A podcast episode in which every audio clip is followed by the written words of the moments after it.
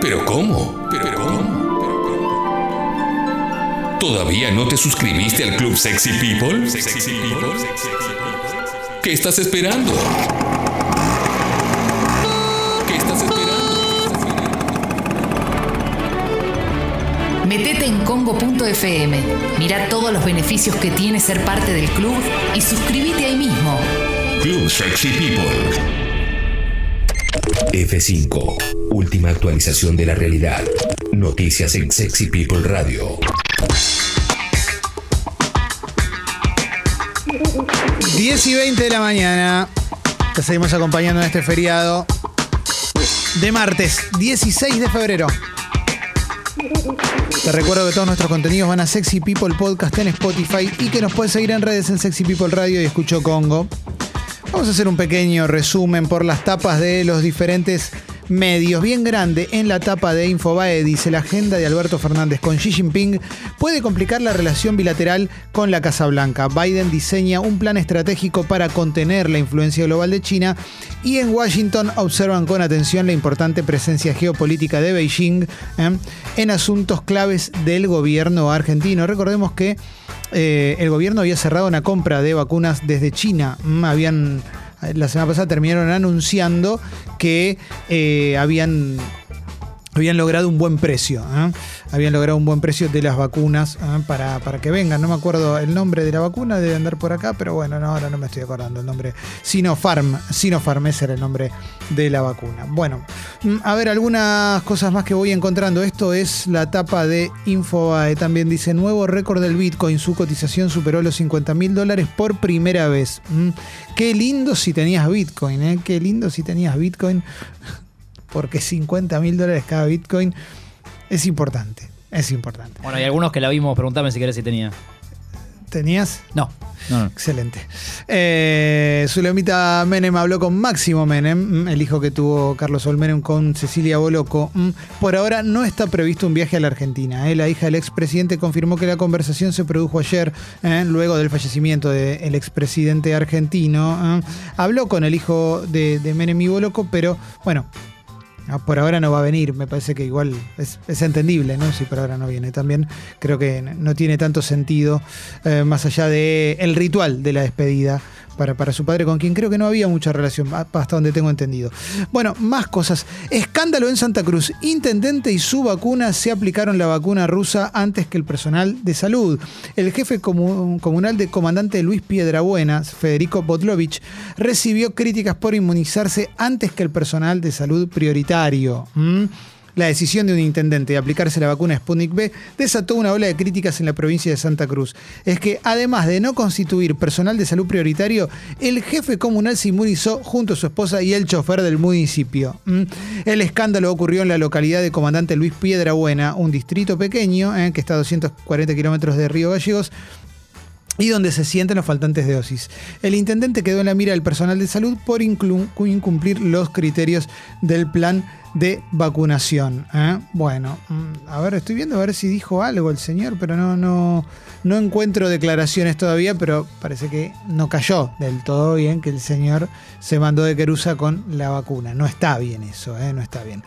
Mm, bueno, sigo, sigo con más cosas todavía. Estoy en la etapa de Infobae. ¿eh? Todavía estoy en la etapa de Infobae. Tiene todavía notas que tienen que ver con el entierro y la despedida del expresidente Carlos Saúl Menem. Cómo fue la ceremonia íntima de los familiares y amigos. 33 fotos del último adiós a Carlos Menem en el cementerio islámico de la Tablada. Ahí descansan sus restos junto a los de su hijo Carlos, Carlitos, ¿eh? a quien le decían Junior, quien falleció en 1995 en un, en un caso que nunca terminó de quedar claro. Eh, por si no lo recordás, desde el vamos, Zulema Yoma dijo que había sido un atentado. El presidente en ese momento, Carlos Olmenem, no lo dijo, no dijo eso. Y después, años después, sí terminó admitiendo que para él también eh, había sido un atentado contra Carlitos Menem Jr. y Silvio Oltra, quien viajaba con él en el, helicóptero. Detuvieron a la pareja de Ivana Módica, eh, la mujer desaparecida en la falda. Mm, eh, calculo que habrán visto esa noticia en los últimos días. una mujer de 47 años que había salido a caminar supuestamente y desapareció. ¿eh? Ivana Módica desapareció en La Falda, Córdoba, ¿eh? y ahora detuvieron a su pareja Javier Carlos Galván. Eh, según informaron fuentes judiciales, Galván había violado una orden de distanciamiento de Módica que se le habían puesto hacía varios meses. Todas las hipótesis están abiertas mientras continúa la búsqueda de Ivana. Bien, sigo. Sigo con más cosas, todavía estoy en la etapa de Infobae. Hay varias cosas para charlar en el polideportivo del día de hoy. Turco García, ¿eh? el Turco García habló en Polémica del Bar de su experiencia en la política junto a Zulma Fabiad. Dijo, no nos votó nadie. ¿eh? Recuerdo eso porque yo era cronista y cubrí esa campaña. Cubrí esa campaña del Turco García junto a Zulma Fabiad y el relacionista público de Sunset, Fernando Maldonado. Eh, fue candidato por el Partido de la Esperanza porteña en elecciones legislativas de 2005. Eh, alguna vez los he acompañado a plantar unos arbolitos por ahí, por la zona sur de Buenos Aires, y al acto de Zulma Fayad. ¿Ah? Yo no sé a quién le queda algo de esa época, pero a mí me quedó una remera de Zulma candidata y eso para mí es muy importante. No sé para nadie más, pero no importa.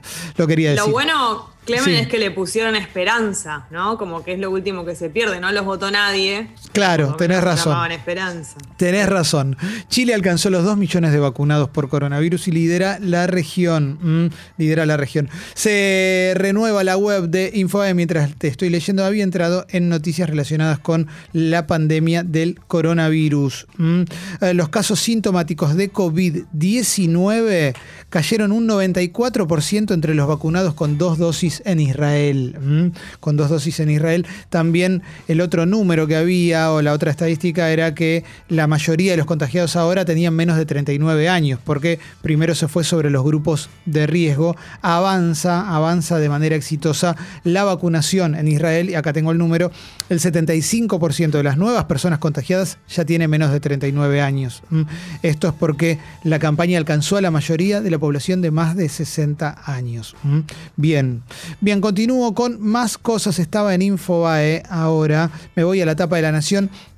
Y nos encontramos con el regreso de Ricardo López Murphy. Vuelve a la política recuperado y listo para jugar. Ricardo López Murphy le había ido muy bien en las elecciones de 2003, esas elecciones que ganó Menem en la primera vuelta y que eh, pusieron como segundo a Néstor Kirchner que terminó siendo elegido presidente, siendo ungido presidente, porque Menem se bajó del balotaje. Bueno, Ricardo López Murphy le había tenido muy buen resultado en esas elecciones.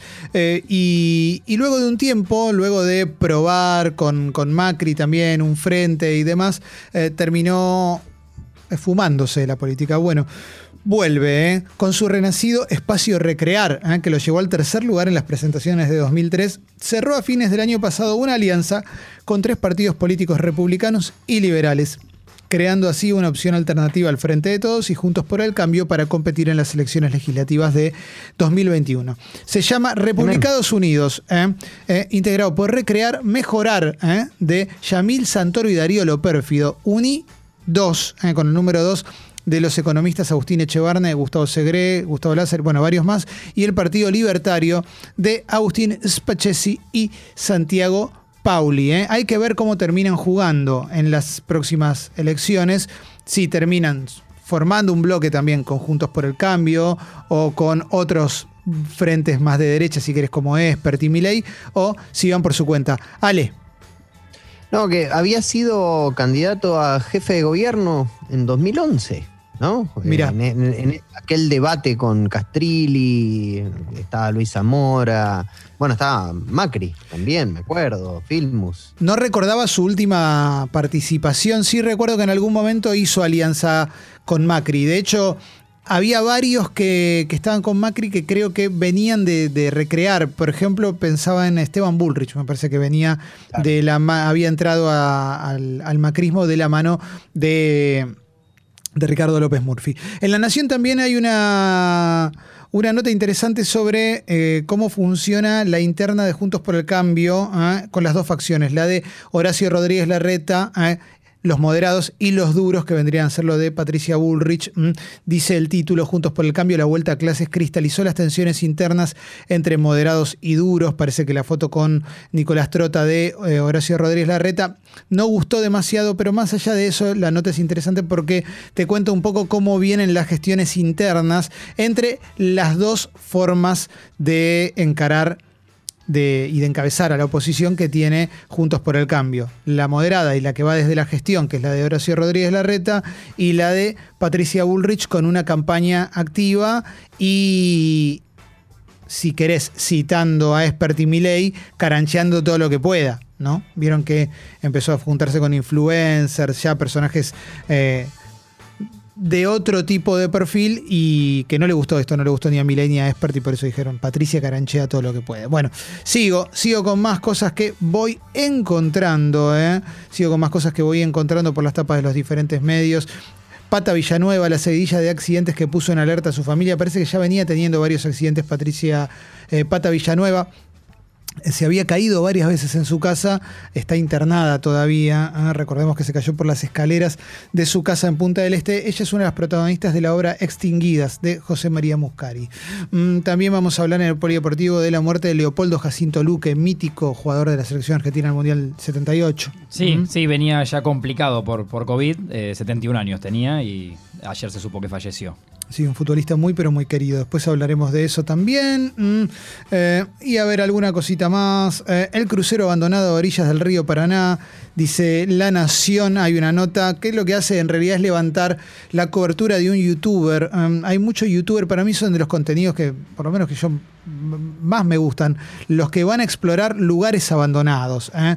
Y yo no sabía esto, pero hay un crucero abandonado a orillas del Paraná. Y fue un youtuber Mirá. y mostró el interior y está bastante intacto, bastante bueno. ¿eh? Te voy a decir el nombre del youtuber porque en realidad de ahí viene. ¿eh? Se llama Urbex Shaman. ¿eh? Urbex-Shahman. ¿m? Bueno. Estaba en La Nación, me voy a la tapa del diario AR. El diario AR tiene bien grande en tapa una postal atípica de la peatonal Florida con el récord de locales vacíos y sin turistas ni oficinas. Claro, es una Florida post-apocalíptica, ¿no? Claramente. También hay dos notas relacionadas con Britney Spears y esto tiene que ver con el documental que mencionó Jesse al principio del programa, Framing Britney Spears, así se llama el documental, si mal no recuerdo, ¿no? O Framing Britney Se llama así. Sí, sí. y que tiene que ver con la historia de Britney y con la historia adulta de Britney, la historia, si querés, más este, errática de Britney y el tratamiento que le dio la familia y sus abogados con respecto a los bienes de los cuales no puede disponer.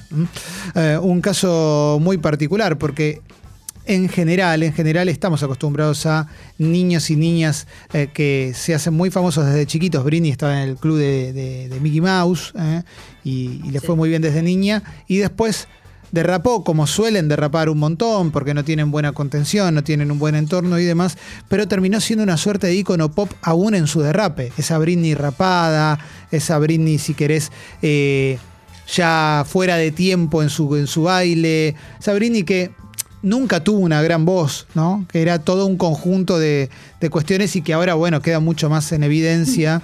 Y no sé, supongo que ahora creo que hace shows en, en Las Vegas, ¿no? En- en- como- como Sí, y también hay una etapa que es la de Britney en Instagram, que tal vez es la más actual, Mirá. que en el documental lo, lo abordan también, ¿no? Como que, y, y hay quienes dicen, como algunos fanáticos y fanáticas, que ella manda, mandaba mensajes a través de los posteos que subía, como de que en realidad estaba muy mal y trataba de tirar indirectas, ¿no? Como que te muestran qué ven ellos, pero toda la etapa medio border de, Britney en Instagram, o bueno, como divirtiéndose, pero haciendo un contenido medio raro.